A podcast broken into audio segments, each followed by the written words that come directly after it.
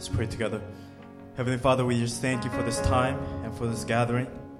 God, we thank you for this one year service, this anniversary service, just remembering and reflecting upon your goodness, upon how faithful you have been to us, God. I pray, God, now as we transition to the message, I pray, God, that this message will the message will be the message of the hour. I pray, God, the message that you have for us, God, I pray we will, op- will listen with open ears and open hearts, God. I pray, God, that the words of my mouth and the meditation of my heart be pleasing in your sight, O Lord. We need you right now. We invite your presence here in this place. God, we thank you. We love you. Words can't. We don't have words to say enough of how thankful and how grateful we are. Just how faithful you have been to us, God. Lord, blessed be your name. We thank you. We love you. Pray all these things in your precious Son, Jesus Christ, and I pray. And God's people pray. Amen and amen. Uh, let's just sit and let's just greet our neighbors. Uh, let's give a big smile and let's begin our message today. All right, so today the message is called Turn Back to Your First Love. And turn to the person next to you and say, Turn back to your first love.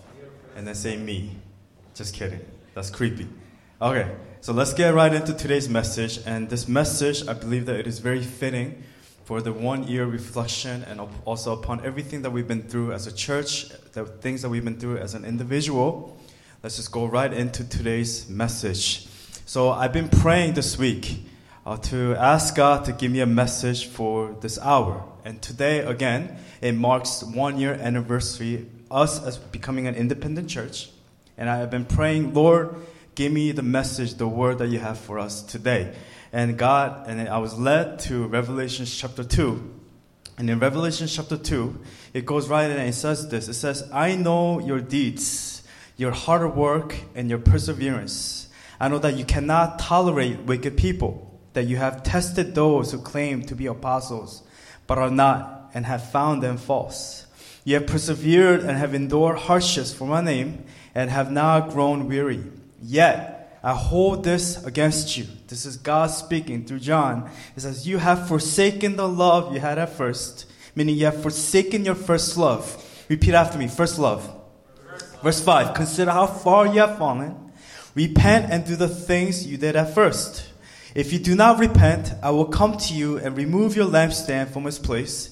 But you have this in your favor. You hate the practices of Nicolaitans, which I also hate. Whoever has ears, let them hear what the Spirit says to the churches. To the one who is victorious, I will give the right to eat from the tree of life, which is in the paradise of God. I'm not interested in hearing good sermons. I'm not interested in looking well or looking good on stage. Anyone can speak well and look good on, spe- on stage. But what's important is that whatever we learn, whatever we hear, that we learn to apply them to our lives in our own personal walk, as a church, that we apply them to our church, and that every day that we are being sanctified in the image of our Lord Jesus Christ. And that happens naturally as you abide in Christ. We, we, we, we naturally become transformed and we become in the image of our Lord Jesus Christ. So in Revelation chapter 2, verse 2 to 7, this passage, it really reflects our church perfectly. When I say our church, I'm talking about our deep roots church. So let's just take a moment to dissect this passage real quick. So Revelation, which is another word for apocalypse, apocalypse, right? It's, it's, it's a symbolic, sim. it's a symbolic book with, filled with visions for the end times. It was fitting for the first century church that John was speaking to of the seven churches. Now, I know the seven churches in my head, but I have hard time uh, like saying it in pressure, like on stage. What I tried to do, what I remember. So Ephesus, there's Laodicea, that's easy one, and there's Philadelphia, that's easy, right? Philadelphia, and then there's uh, Sardis, and there's um, Theratia, and then there's one more. I said six, right? I have one more. Uh, par, uh, Parga, Pargamum. Pargamum, yes, Pargamum. So those are the seven churches. So the word seven, the number seven, is going to continually shown in the book of Revelations. As you read the book of Revelation, number seven is going to continually, is going to continue to show up.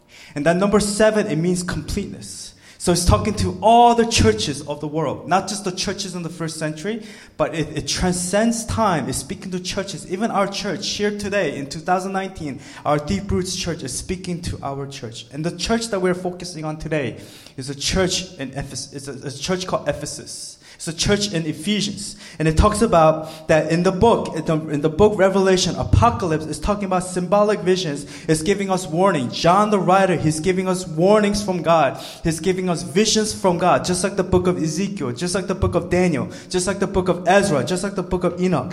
God is giving vision to John, speaking to the churches in that current time period. John the writer, he's getting revelation from God and is addressing specific issues to the surrounding churches in the region. Just like, just to give you an example, it's like if Brother Enrico was a district manager of Starbucks, right? He's not just a manager of a Starbucks, one store in Closter or Harlem or whatever, it doesn't matter. But he is a district manager of a region that he will go around and he will address specific issues according to the specific store, the management. Some store have this problem, some store will have this problem. Each store will have different issues. So in the seven churches, there were different issues, and our church, it fits, it fits so perfectly with the church of Ephesus. And in this book, in chapter 2, it talks about how there are all these churches in the surrounding region, they were apathetic, they made compromises, and they were sexually immoral. They slept around, they worshiped in pagan temples. And it's a warning that God gives through John that faithful churches, churches are under attack. And it's a warning to John that churches are going to get worse. Things are going to get worse. He's pretty much telling John they're going to have two options. Number one, you either be faithful to Jesus and expect persecution, or number two, deny Jesus and not be persecuted. So if you're part of the world, you're going to be okay. Physically, mentally, spiritually, you're not going to be attacked. You're going to be fine. But if you're going to truly follow Jesus faithfully with a genuine faith in God, then expect persecution. And things, it's a warning that things will get worse. So when I read, when I read in Revelation chapter 2, the Ephesian church, from 95 AD to Deep Roots Church 2019, there's a deep correlation between the Ephesian church and our Deep Roots church, and I believe that it is very fitting for the season that we're in and what type of church that we are here, that we are in in this time and age. The Ephesian church it remained faithful to God. Check, like ours, like our church, we're pretty faithful, right? Andy, are we faithful? Would you say? Yeah? You don't, is this one of those like when Ronnie makes you food and he says, is it good? And you get, yes. And he doesn't know whether you're telling the truth or not? Attend the church? Okay, we'll see. So the Ephesian church, they remain faithful to God. Check, like us. Ephesian church went through many trials, testings, difficulties, but the church remained faithful to God's word. Yes, check, kind of like us. Their attitude was, for Christ's sake, we had a Bible study lesson on this. That everything that we do is we do we do it, we live and we do things because we live for Christ's reputation. Reputation. Check. So in the textbook sense, this church, the Ephesian church, they were perfect. Their motives were pure. I mean, in a society, in a society where majority of the churches, they tolerated sexual sin with pagan worship, the Ephesian church did pretty well. They did fairly well. So in the study commentary, oh, we're not there yet, Brian, but now we're there. Okay. Christ commanded the church, the, in the commentary, it says Christ commanded the church at Ephesus for, number one, they work very hard. Let's do one by one. It goes one by one, right? Brian, you're giving away all the answers. One by one. Number one, they worked hard. Check, like us. Number two, they persevere. Check, like us. They resist the sin. Check, except for Ronnie, like us. Number four, critically examine the claims of false apostles. We've had lessons on this. Talked about the ministries around us, the things that they're teaching, the things that they that they claim to be apostles. But again, we go back to the Word of God as our reference. Check, we are doing that. Meaning, exact, we had a Bible study and, and, and we understand that number five, that we endure hardships like a good soldier without becoming weary. Check. As a church, as the Ephesian church, as they endure hardships, us too, as a deep roots church, we also endure hardships. So then, what was the problem? What was the problem with the Ephesian church? If they were so perfect, if they did everything right according to the textbook, if they did everything right according to the law, what is the problem here in Revelation chapter 2? Why is the Ephesian church mentioned in the scripture? The problem is that they had lost their first love. Say with me, first love. Turn to the person next to you and say, Don't lose your first love. Some of you are thinking about that individual, the girl, the boy that got away, right? I'm talking about God. Somewhere along the way, through many trials and difficulties and testings, the church, the Ephesian church, they had lost their first, their first love. They had forsaken their first love. The Ephesian church who were once known and commended for their, number one, they were commended for their love for God. And number two, they were commended for the love for others. This goes into the scriptures. Even in the book of Ephesians in the Bible, it says in Ephesians 1.15, it says, For this reason, ever since I heard about your faith in the Lord Jesus and your love for all God's people. This is Paul speaking to the Ephesian church. So you see the connection here. In John, the Ephesian church is found in the book of Ephesians. That's who Paul is talking about. So it says in 115 for your reference, Ephesians chapter 1 verse 15, for this reason, Ever since I heard about your faith in the Lord Jesus and your love for all God's people. So, right away from this passage, we understand that they have faith in the Lord Jesus and they had love for all God's people. They were good. Ephesians 4:32. It goes on, it says, Paul encourages the Ephesian church. He says, Be kind and compassionate to one another, forgiving each other, just as in Christ God forgave you. So they're taught in the right way to love, to be compassionate, to forgive, just as in Christ God forgave us. And the Ephesian church, it was filled with a lot of second generation members, just like you and I. We are a second gen of our generation, second and third. Our parents are getting older. Eventually, that generation will pass away. The next mentor that is given is to you and I. It's us. It's our job. It's us. It's time for us to take the baton and to run the race faithfully. And because the Ephesian church was filled with the second generation of Ephesian members, they had lost, number one, they had lost their love for God. And number two, they had lost their love for people. And everything, it comes down to these two things you love God. It comes down, the commandments, the Ten Commandments comes down to two things. Love God with all your heart, soul, mind, and strength. And second is to love your neighbor as yourself. The church, the Ephesian church, they did, quote unquote, they did things because they had to, out of obligation. Sometimes when you and I, we do things for church, when we do things for God, you do it for obligation. You do it out of responsibility because you have to. Just like the Ephesian church, we do the same way. They did things, quote unquote, they did things for the sake of being responsible. They did things because they did not want to disappoint. They didn't want to disappoint their leaders. They didn't want to disappoint their neighbors. They didn't want to disappoint people. Therefore, they did not do it for God. Their motive, the motives of their hearts were all wrong. There was no love for God, and there were, then there was no love for their neighbors.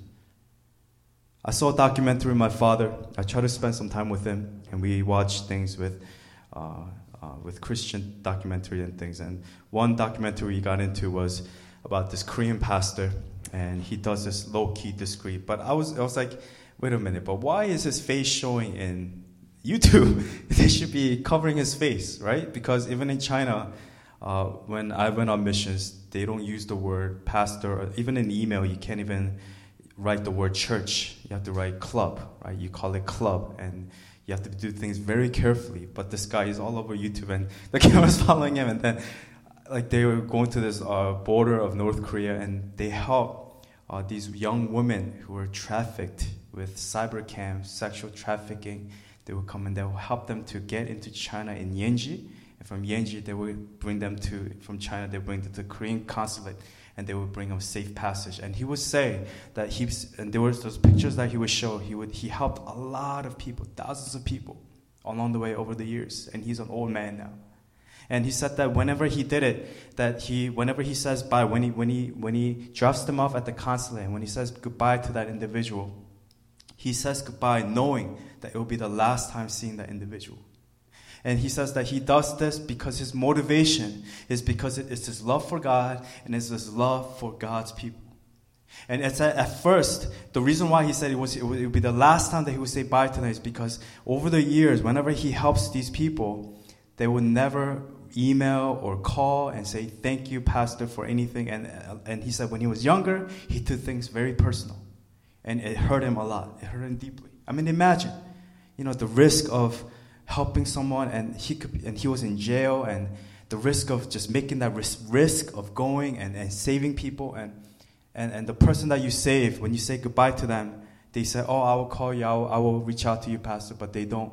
And and as a pastor I, I i understood what he was saying. But the greatest lesson that i learned as, as i'm doing ministry is that i don't take things personally Whatever I do, whatever I help that individual in that moment was God used me at that time to be a help for them. But then it was time for them to go. And for him, he understood that he's not doing it for anything else. He's not doing it for fame. He's not doing it for him, but he's doing it for, for God and for, for, for just for his passionate love for his neighbor. And that's it. Nothing more and nothing less. And that's what keeps him going. And that's what keeps him grounded in the faith. If he took it where, oh, they didn't reach out to me and he's doing it for fame, he's doing it for people, he's doing it for himself, just for him to feel better, then we know that we will not last in the kingdom of God. Just like you and I, if we don't have true passion for God, if you don't have true love for God, if you don't have, if you don't have these two things, if you don't know why you do what you do, if you don't have love for God, if you don't have love for people, then you will not last in the kingdom of God. If you're doing it for the sake of being responsible, if you're doing it for the sake of not wanting to disappoint, disappoint people, if your motive is just to keep an image of yourself of a Christian, just to look good as the Ephesian church, then you're doing it all wrong. You have to go back to the, to the foundation and the basic foundation. The basic is, is for God and it's for your neighbor. Let's go back and read Revelations 2 once again. I know your deeds your hard work, and your perseverance. He's talking to the Ephesian church, like our church. I know you guys work hard. Look at the decoration. Look at all this. Look at everything that we're doing as a church. We are working hard, we are persevering, and we are doing the deeds. We are doing the right work. We're doing nursing home, we're doing missions, we're doing everything that we can to serve God. I know that you cannot tolerate wicked people, that you have tested those who claim to be apostles but are not and have found them false. I mean, that's commendable as a church. The Ephesian church, they're doing good.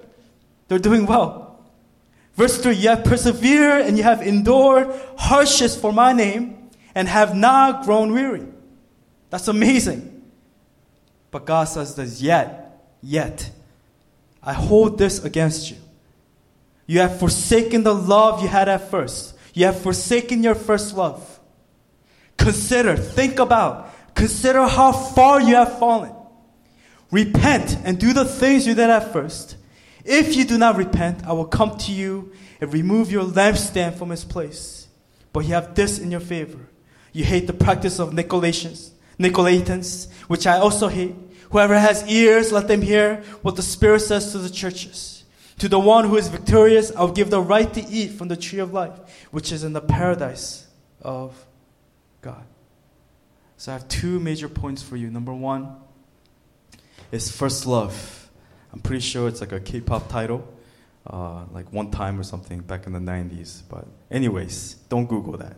Okay, or Jinusean or something. Ronnie would know. C pop. Okay, First Love. Okay, let's talk about love real quick. I want to just talk to you guys about what, what love means, and let's begin by ex- explaining what the scripture, what the Bible says, what love is. Our main passage for love is 1 John chapter 4 verse 8. 1 John chapter 4 verse 8. It says this, whoever does not love does not know God because God is love. I'll say it again. Whoever does not love does not know God because God is love. Let's take a look at verse 4 in Revelation chapter 2. You have forsaken the love you had at first, meaning you have forsaken your first love. So again, we have two major points. Number one is first love, and then in number one, we're gonna have three sub points, and we're gonna we're gonna uh, we're gonna name it by the letter. Letter A. Let's talk about how love is a command. That love is law. So John 13, 34 says, A new command I give you. Love one another as I have loved you, so you must love one another. So we understand that love is a command from God. Just like a commandment, the Ten Commandments, you have to love each other. You have to love your neighbor. You have to love your God because that is a command that is given by God. So, for example, you feel like stealing, right? You feel like shoplifting, but we know the law says shoplifting is illegal. The law is law. It has no regard to its feelings, to how you feel, whether you want to steal or not. It doesn't matter. The law says you cannot shoplift. Whether you're in the middle of the night, whether you want to run the red light or not, whether you feel tired and you feel like you want to do it, you feel like the cop's not looking, speeding at red light, that's, that's the law. It's still the law. Law is law. So as Christians, you are called to uphold the law of love. It's a command from God. You are called to uphold it. You're not called to break laws based on your feelings. So with that, we could say that love is not feelings, right? In a marriage or in a relationship, and once you guys get married, you'll know that love is not about the, the feeling, the butterfly, and I feel like loving that person. No, it's a choice that you make. It's a command that is given by God. We understand that it's a choice. So John 13, 14, it says, it goes on, a new command I give you. We love one another. As I have loved you, so you must love one another. John 14, 15. If you love me, keep my commands. John 15, 12, 14. My command is this love each other as I have loved you. Greater love has no one than this to lay down one's life for one's friends. You are my friends.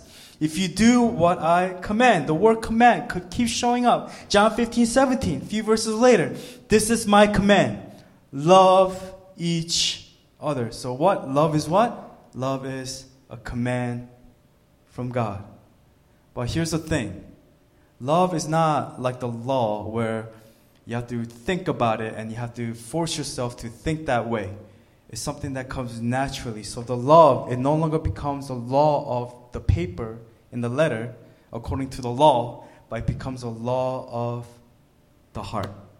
So if, if, if the law of love becomes the law of your heart, what once was a bounding law, it becomes a liberating law meaning it becomes who you are. It's not just about doing, it's not about doing love, but it's about being love. So it, it comes from the inside out, it happens naturally. It becomes who you are. It becomes the fruit of the Spirit, like as, as mentioned in Galatians chapter 5. But the fruit of the Spirit is love, joy, peace, patience, kindness, goodness, faithfulness, gentleness, and self control. But the first thing that it mentions in Galatians 5 is what? Is love. The fruit of the Spirit is love. So you cannot be in between. So if this section was was was was a section where you have the law of love, and this section is a section that whether you don't, and you are an individual where you feel like you're in the middle, it doesn't work that way. You either it's one or the other. You either have the law of love in your heart, you either have the fruit of the spirit, or you don't. And love, the law of love comes down to this. In Matthew 22, 36 to 40, it says this that hearing that Jesus has silenced the Sadducees, the Pharisees got together, one of them, an expert in the law. Again, he's an expert in the law. He pre- pretty much he knows he knows his scripture. He knows everything. He pre- he memorized it. He tested Jesus with this question, Teacher, which is the greatest commandment in the law? And how does Jesus reply? If you remember, he says this. He says, "Love the Lord your God with all your heart, with all your soul, and with all your mind. This is the first and greatest commandment. And the second is like this love your neighbor as yourself. And it says, all the law and the prophets hang on to these two commandments. So we see that it comes down to number one, you love God, and number two, you love your neighbor. This is a command. So again, A is law, love is a command from God, it's law. B, love is a choice. We talked about this a little bit in letter A. In marriage, you do not fall out of love. When you get divorced, people say all the time, oh, I just fell out of love. No, you no longer choose. You no longer choose to love. Love, and listen to me carefully, is an act of the will.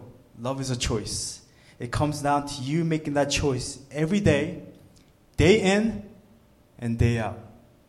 You have to make that choice each and every single day. If you remember Fresh Prince of Bel Air with Will and his uncle and his dad, he comes and his dad promised to hang out with him and take him out to this trip. But he said he has to go to work and he bails out on Will. And this is an actual, it's, again, the show is what? It's comedy, right? This is one of those moments where it got really serious and Will, he like cried and everything.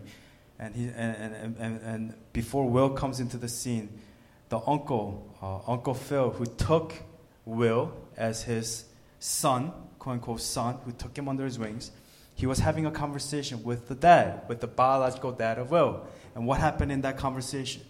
He said that you don't know what it's like. The dad was saying, You don't know what it's like. You don't know how difficult it is to be a father.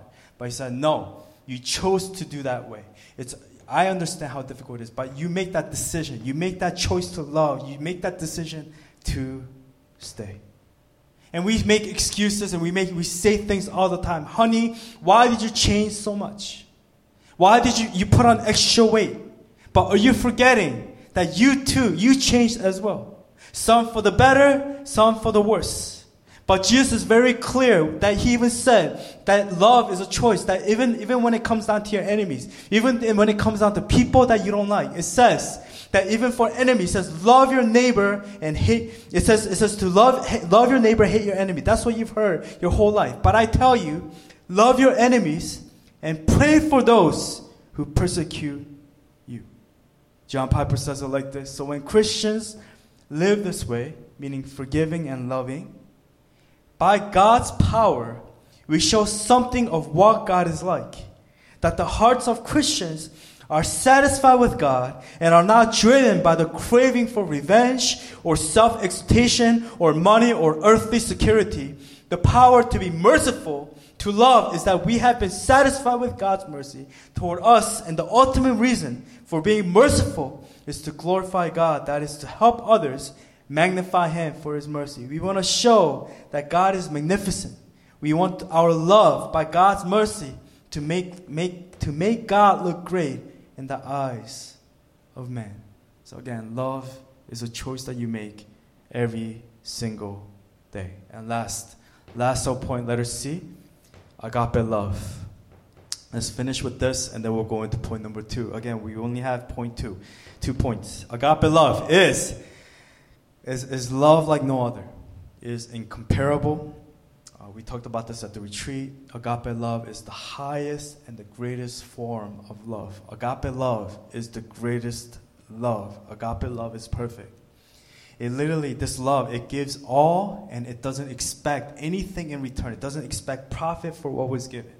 It's the unconditional love of the Father. It is priceless, it is spotless, it is pure. John 15, 13, it says, Greater love has no one than this, that he lays down his, one's life for one's friends. Agape love is the love of the Father just to the prodigal son, the wistful son. The agape love is a shepherd, Jesus Christ, who would leave the 99, who would leave the 99 to pursue that one individual. Agape love is the incarnation, the humility of, of, of Jesus to become a human being, a human form in the flesh, to live and to live in this world and to die on the cross for us. That is the agape love. Agape love, when you and I, when we truly understand the agape love of God, it changes everything. You cannot live the same way. It will that agape love. It will help you. For the, some of you, you have issues and you have you have you, you struggle with with forgiveness. You have you have things with bitterness and resentment. This agape love will help you to forgive because you too have been forgiven by this agape love. This agape love helps you to serve others, to serve people around you with humility as Jesus served with humility. So when we are touched by this agape love, naturally, from inside out, you will have genuine love and care and desire and respect to serve one another. Let me, let me finish the section with 1 Corinthians chapter 13. It says this In verse 1, it says, If I speak in the tongues of men or of angels, but do not have love, I'm only a resounding gong or a clanging cymbal. You're just a noise. If I had the gift of prophecy, and a lot of people, a lot of churches are into prophecy these days, right? A lot of prophecy. And you can fathom all mysteries and all knowledge.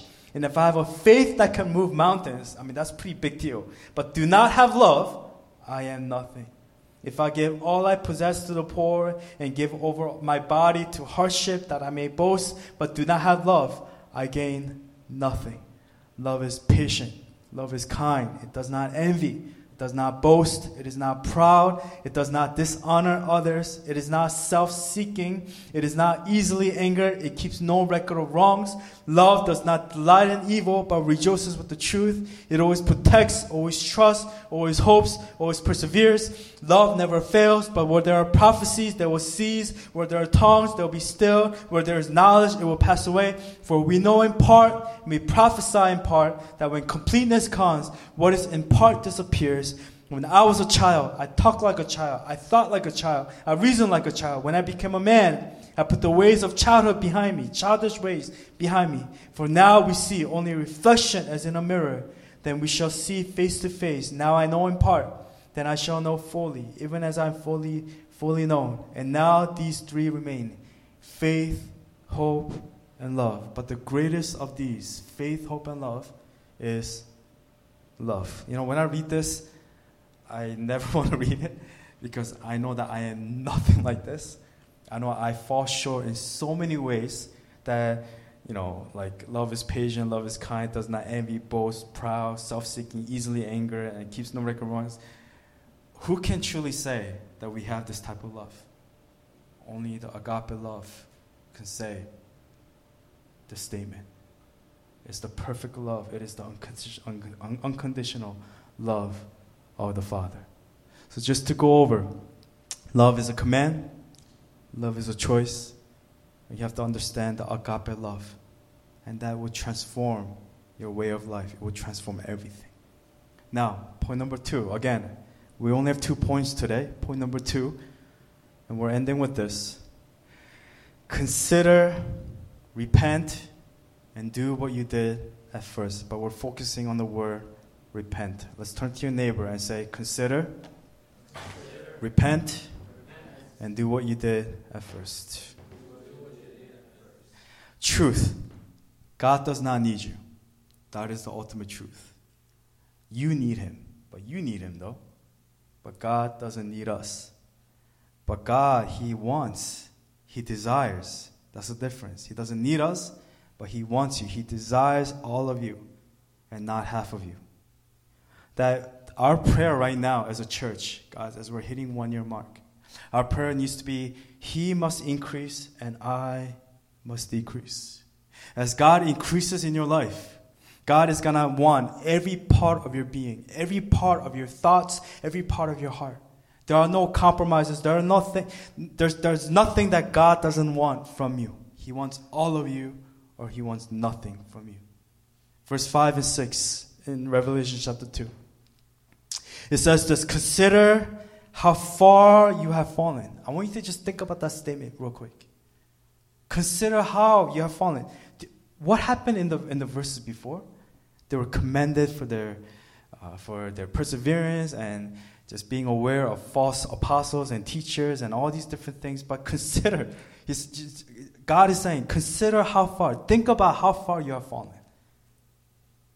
Repent and do the things you did at first. If you do not repent, I will come to you and remove your lampstand from its place. Later, we're going to talk about what that lampstand means. Lampstand from its place. But you have this in your favor. You hate the practices of Nicolaitans, which I also hate. So let's talk about real quick what Nicolaitans is. They were believers, they're a group of believers, quote unquote believers, who compromised their walk with God with sexual sins. They partook in practices that they knew it was sinful. They knew that it wasn't the right thing, but yet they did it anyway. And, and at the same time, they hinder others to do the exact same. So it's talking about, but you have this in your favor. You hate the practice of Nicolaitans, which I also hate.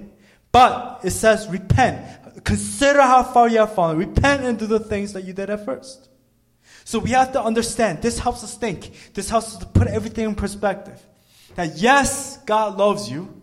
God loves you today. Yes, that is true. Andrew, God loves you. Dan, God loves you. Brother Enrico, God loves you. Wesley, God loves you with agape love. That is the truth. But the truth is, on the flip side of that coin, is that God's wrath is also very real against sin, sexual sin, sin against God. This is a fact, and this is a reality, and this is the gospel. John 3.16, for, for God so loved the world that he gave his one and only son, begotten son, to, to, die, to die for us, that whoever believes in him shall not perish but have eternal life. That is the truth. For God so loved the world. For God, agape loved the world. But at the same time, God's wrath is very real.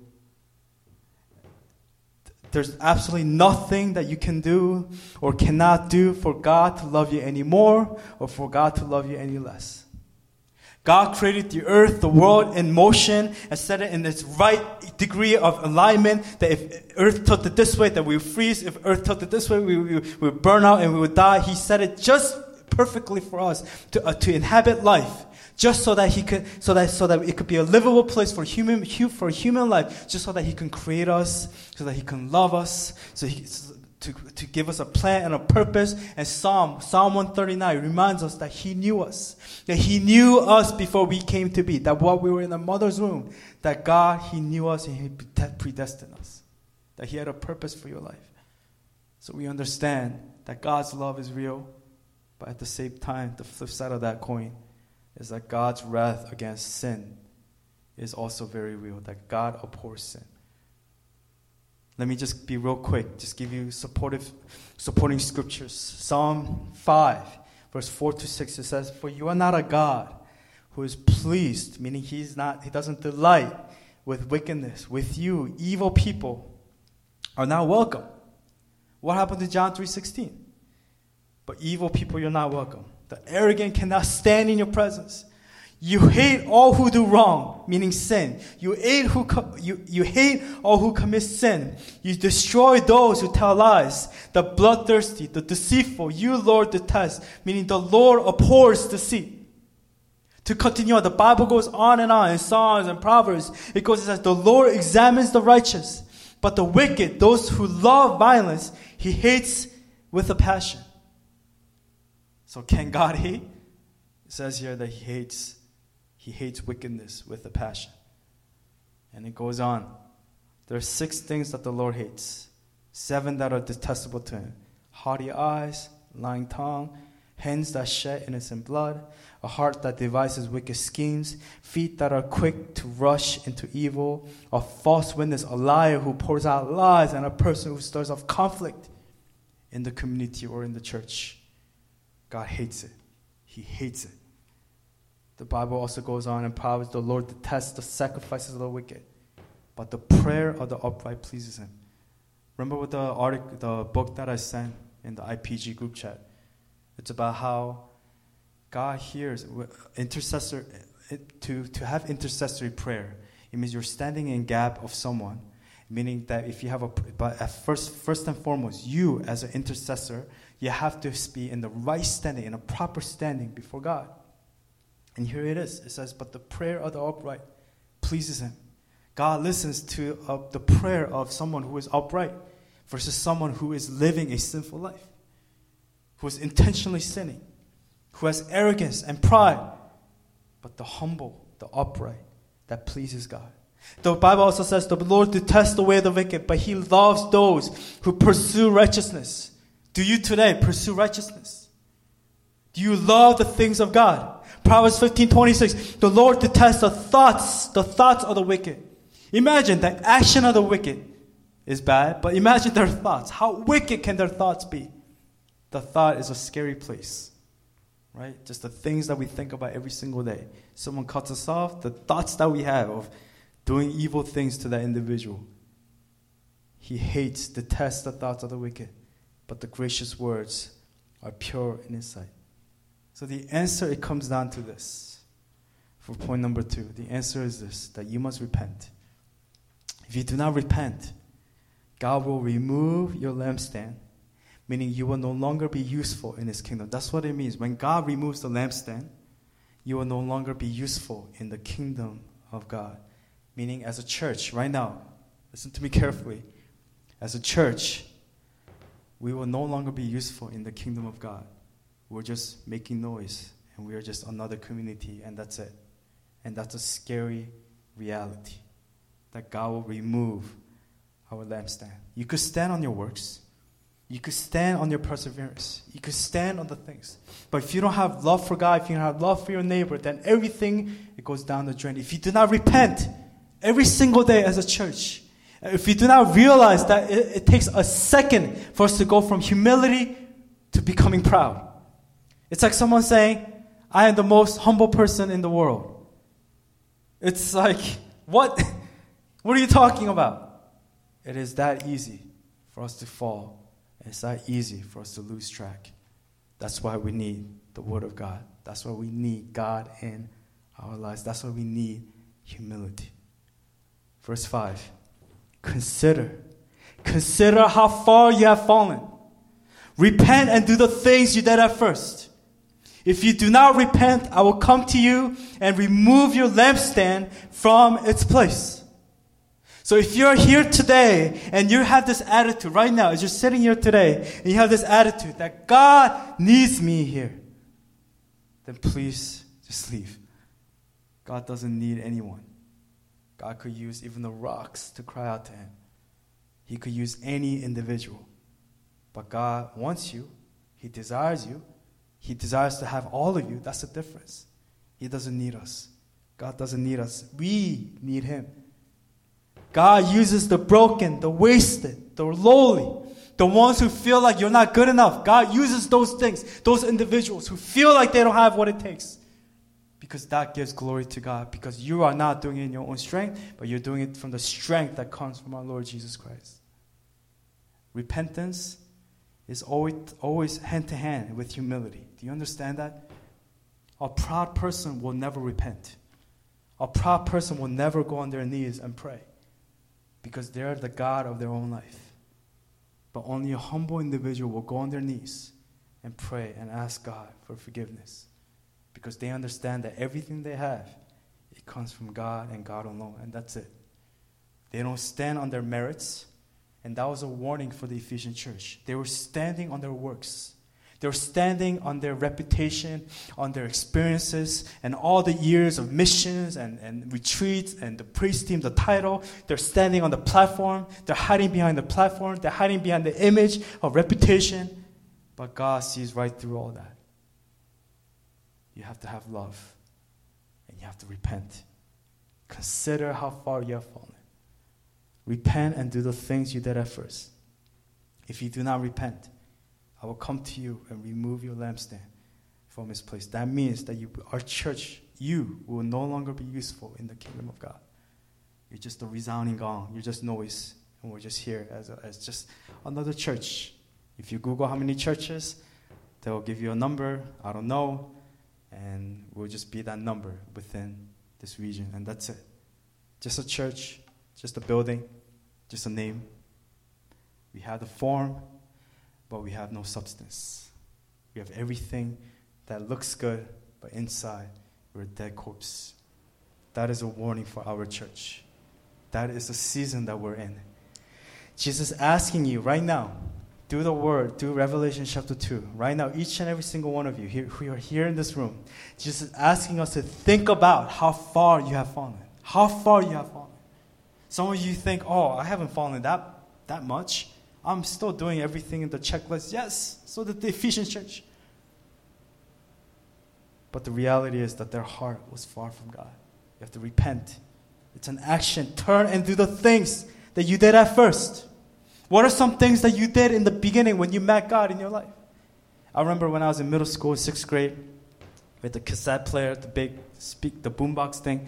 I had it right by my bed. My bed was tiny, and um, and you put it right there. And I would play the cassette, the cassette player, play music, play worship songs, and I would worship. I remember I would cry on my knees. And, I, and sixth grade, think about it. Such a little kid. Like, what are you doing? And just worship God because you know that He is your everything. Going back to the basics. When I was young, volunteering soup kitchens, every Saturday just going, not because I have to, but because I want to. During my breaks at work, at Starbucks, I would go. During the minutes that I have, I would go and listen to praise songs and worship God. I also pray for my friends. I also pray for my coworkers. I also had the boldness to speak about my faith. If, if, if, if my coworker was going through a thing, I would, I would go and ask, and I would, present my faith with confidence. And I, I would, again, I was young, but at the same time, I was bold. And it, it didn't matter what people thought of me, it mattered what God thought of me. And I also forgave my enemies. But you know what? As I'm getting older, uh, it's getting harder to forgive your enemies. Sometimes they say it gets easier. I don't know. As you're getting older, the more you experience, it does get harder. Everything just seems to get harder. Everything, just physically, even just doing things and everything, it just gets harder. And that's why as you get older, you need to become more childlike. Because a child will run to the Father. Right? A grown up brother Enrico's not gonna be like, ah, damn. Like, maybe. You never know, but that's beautiful. Remember when we visited Brother Enrico's hometown in the Philippines. You haven't seen them for what, 17 years? About 17 years. So now it's been, uh, if you didn't go that time, it would be like 20, over 20. Yeah, and that was beautiful when, I, when we saw, we got to witness Brother Enrico, see his brothers and, and his parents and his aunts and just, just being able to see them and just being able to show that love, just, just, just running back to the Father's arm. And that's what God desires of us to run to Him with a childlike attitude. As you get older, you have to become more childlike, not childish, but childlike. Because childlike is the humility, is the innocence of loving God with all of your heart, soul, mind, and strength. When I was younger, I didn't, tr- I didn't chase worldly dreams.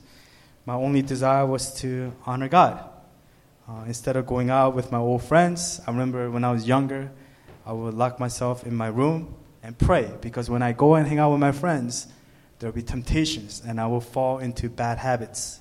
Meaning, I, I had to cut, it took time, but I had to cut bad habits and bad relationships from my life. People who were, uh, who were not the best for me. And, and, and, and, and, again, it feels like it's for me, for me, but I am talking about me right now. I'm just giving you an example. But I had to, I had to make those hard choices. I didn't go and tell them, look, I can't have you in my life, but I just did it naturally. Knowing that I needed to pursue Jesus Christ, that I needed to pursue Him with all of my heart. It says the Bible says the children, you need, to become like children because the children are the least. It says, it says, Jesus says, the least shall enter the kingdom of heaven. Therefore, we must run to God like a child, like a childlike heart, as children will run to their father. Some of you, you have grown up too much in the world. You have experienced, you have too much, and you are too proud. But you need to humble yourself today and become like a child.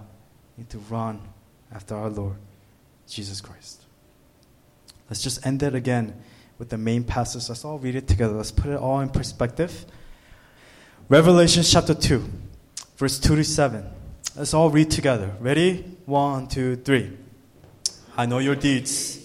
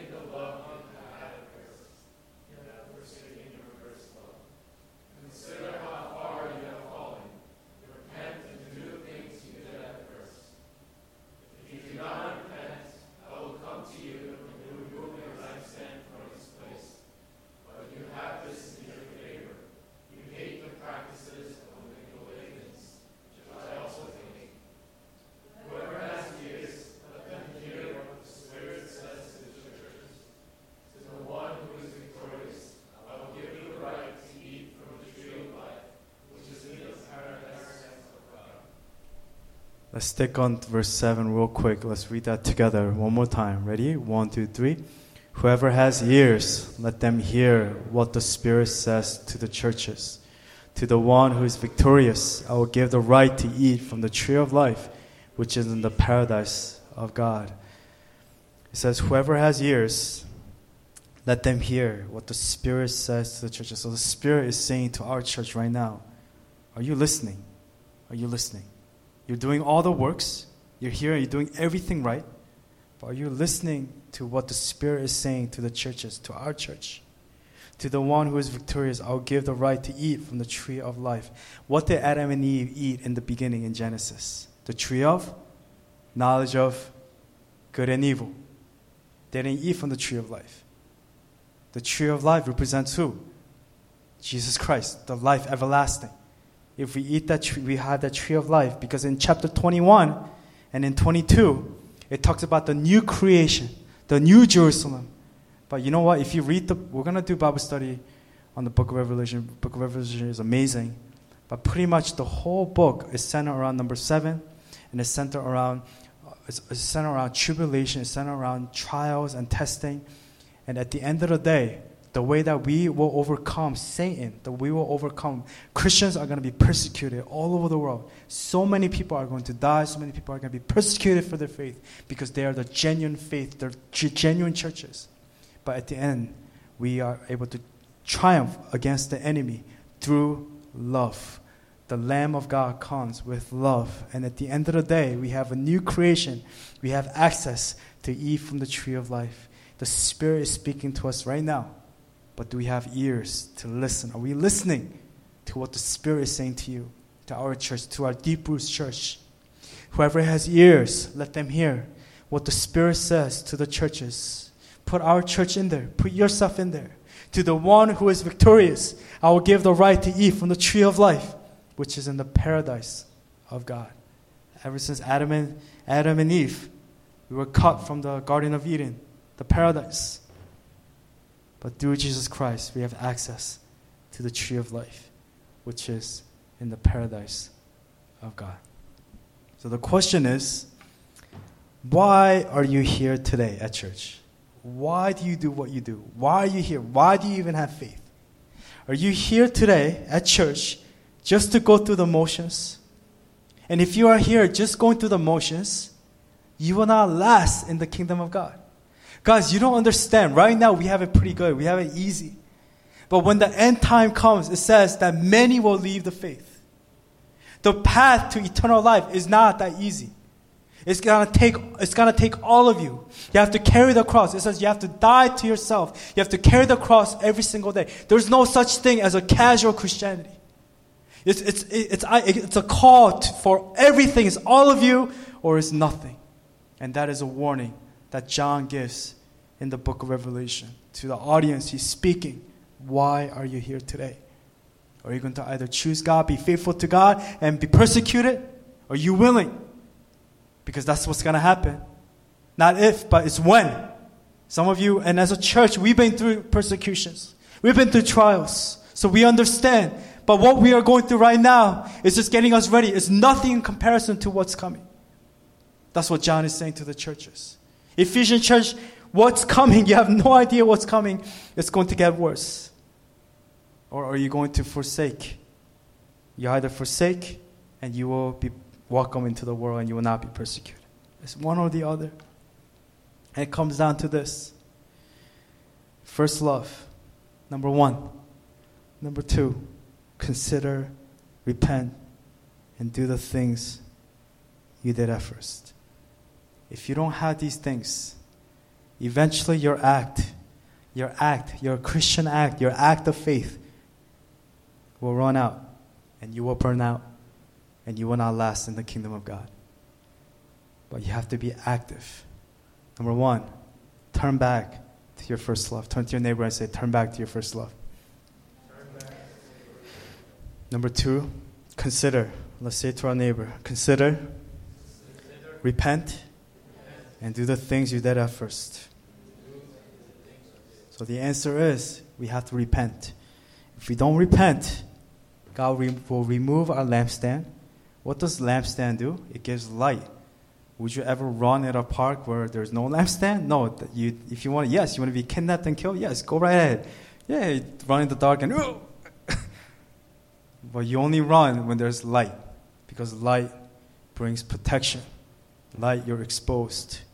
If you're standing in God, then you know that you'll be okay. And as a church, if our light is dead, if we're not a light to this society, to this world, then we are as good as that. If we don't have salt, if we don't have salt and we don't have light, then we are just clanging cymbal, we're just noise.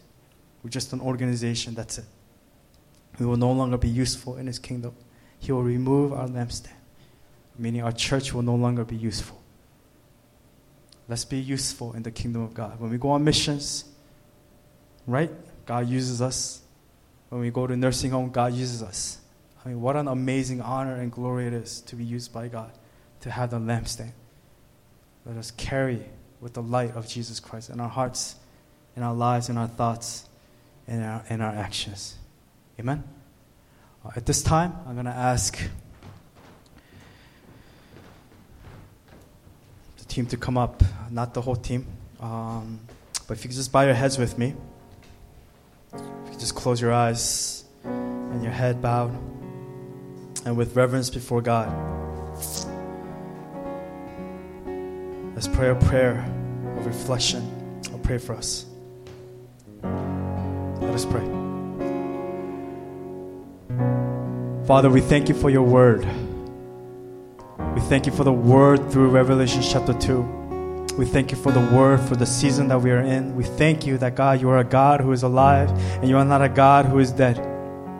We thank you, God, that you bring conviction to our hearts every single day. We thank you for the gift of your, of your Holy Spirit that brings us wisdom and discernment to live a godly life. Even though so many times, God, we fall short in so many ways, we fall short in many ways. We fall short in all the time, God. We fall short in our flesh. We know that, God, that through you, that through the Spirit, through the power of repentance, through your Holy Spirit, that we can overcome all things. That God, even though a righteous man falls seven times, completely we will fall, completely will fall all the time. It says, God, though a righteous man falls seven times, he or she, they rise again. Why? Because it's by your grace that we are here. It is by your love and your mercy, by your agape love that we are here, that we are able to have the strength and the hope every single day to wake up each day to face the battles that is in front of us. God, we are not timid by the plan and the attack of the enemy. God, we know what kind of world that we are living in. We see the news, we travel, we've been on missions.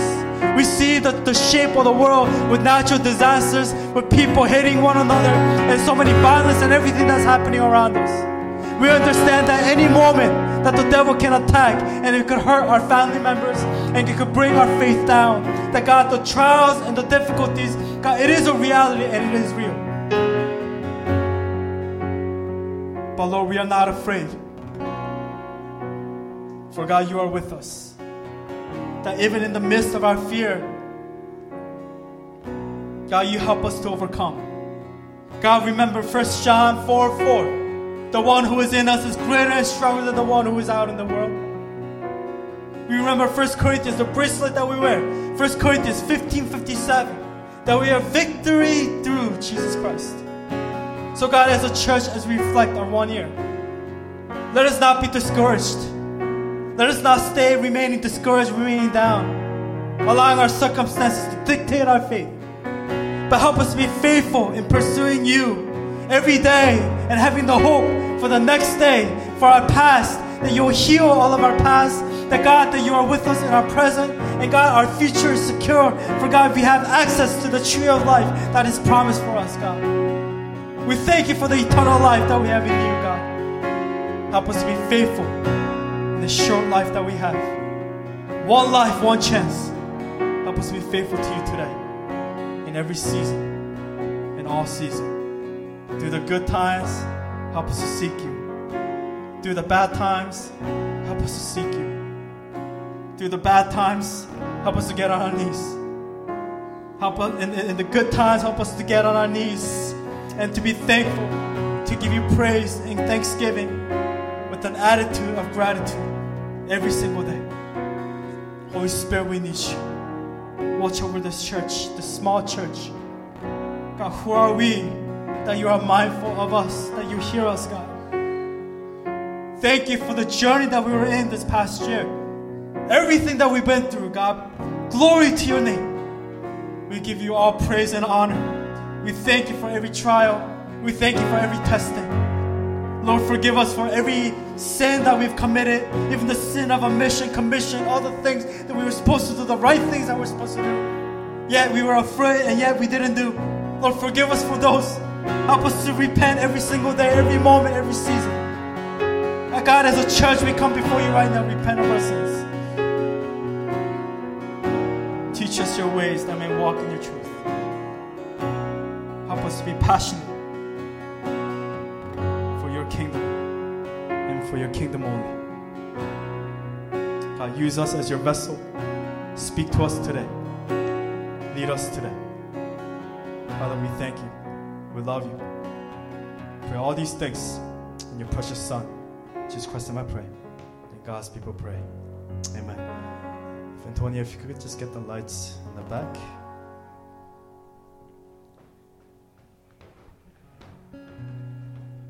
As you watch this video, let us be in an attitude of thanksgiving and be very reflective and give praise to God. Let's give Him thanks, give Him all the glory and praise and the honor that He deserves.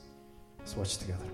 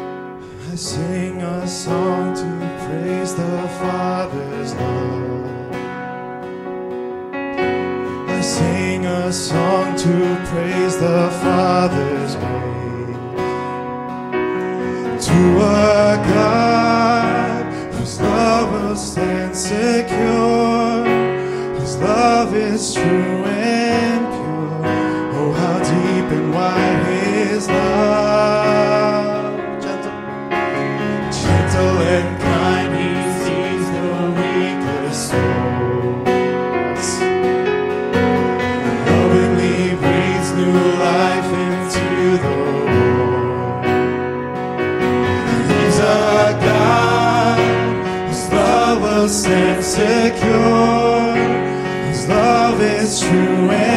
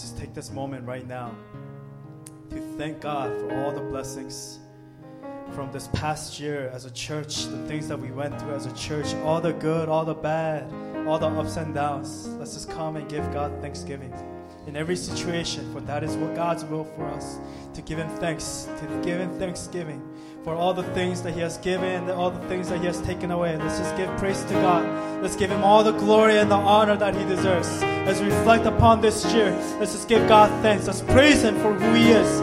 Let's give Him thanks for He is good, for He loves us. More of Him and less of us. Let's just give Him thanks and praise together. Let's, The church, let's lift up our voices. Let's pray together. Let's give God thanks for all the things that He has been He has done through us and in us. Let's pray together. Heavenly Father, we just come before you, God, as a church. God, we thank you for the love, for your grace, for your unending agape love, God. The love that you continue to show to our church and to this ministry, God, this small ministry. God, who are we, God, that you hear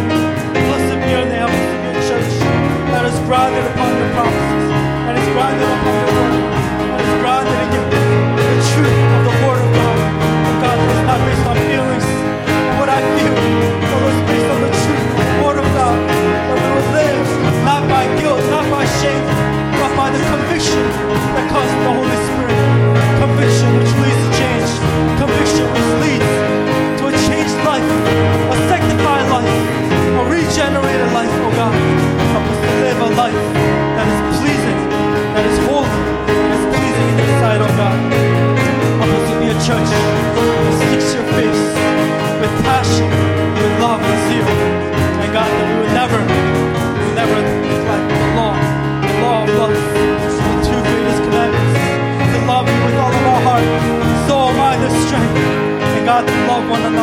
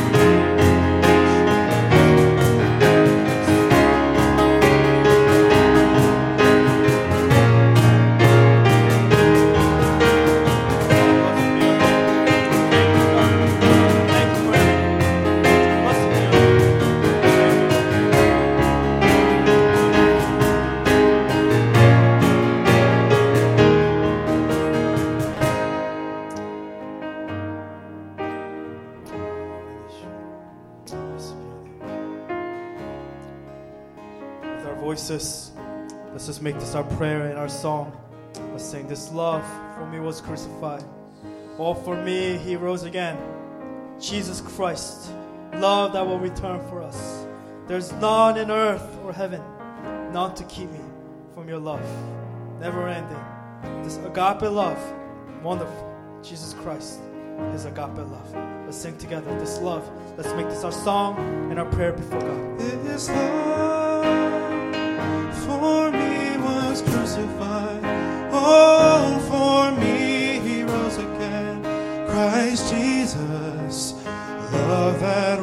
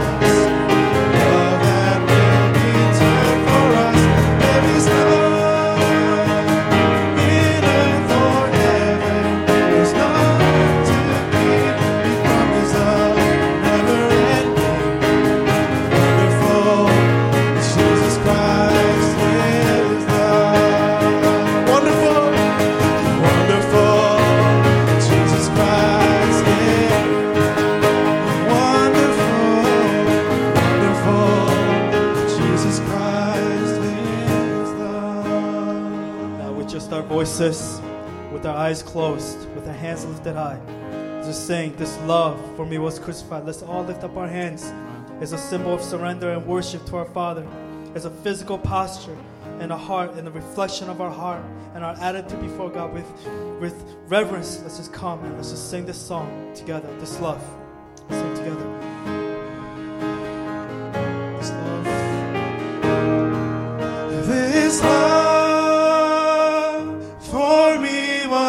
Crucified.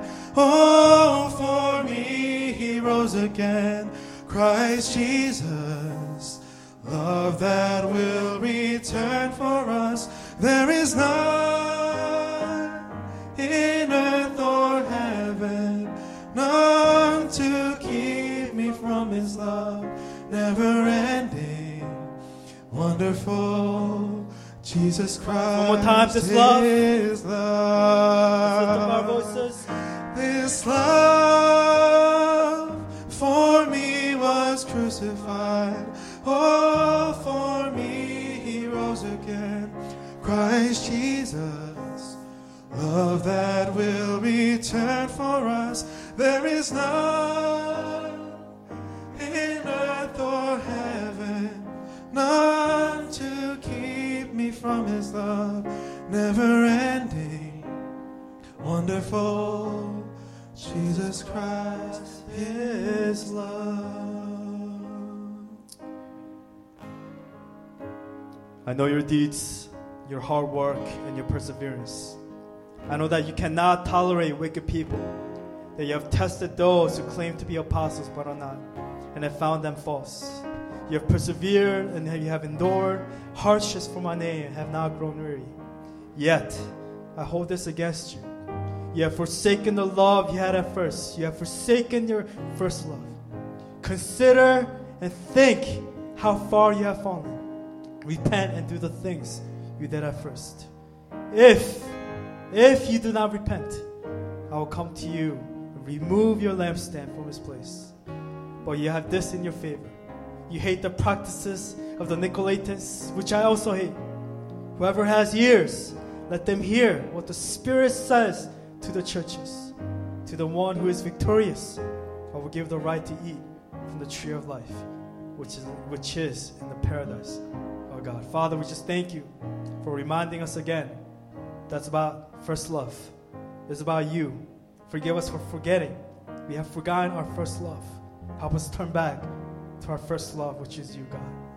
Help us to consider and to repent and do the things that we did at first. And the answer is, God, we have to repent. We have to think about our actions and our lives. If we do not repent, God, it's a reminder for us that you'll remove our lampstand, meaning we will no longer be useful in the kingdom of God, that our church will no longer be useful. Father, help us to never forget. Help us to never choose works over you, God. For God, we cannot do things in order to earn your love. We cannot do things for you to love us anymore or to do things for you to love us any less. You love us always with the agape love. And from the overflow of the love and the forgiveness that we have, help us to serve you and to honor you and to live for you. Sanctify us, O Lord, as we abide in you. Renew us, regenerate us, transform us from our mind to our body and to our spirit and to our heart, God. Let us be in line with who you are. We thank you, we love you. Pray all these things. And as God's people, we pray. Amen.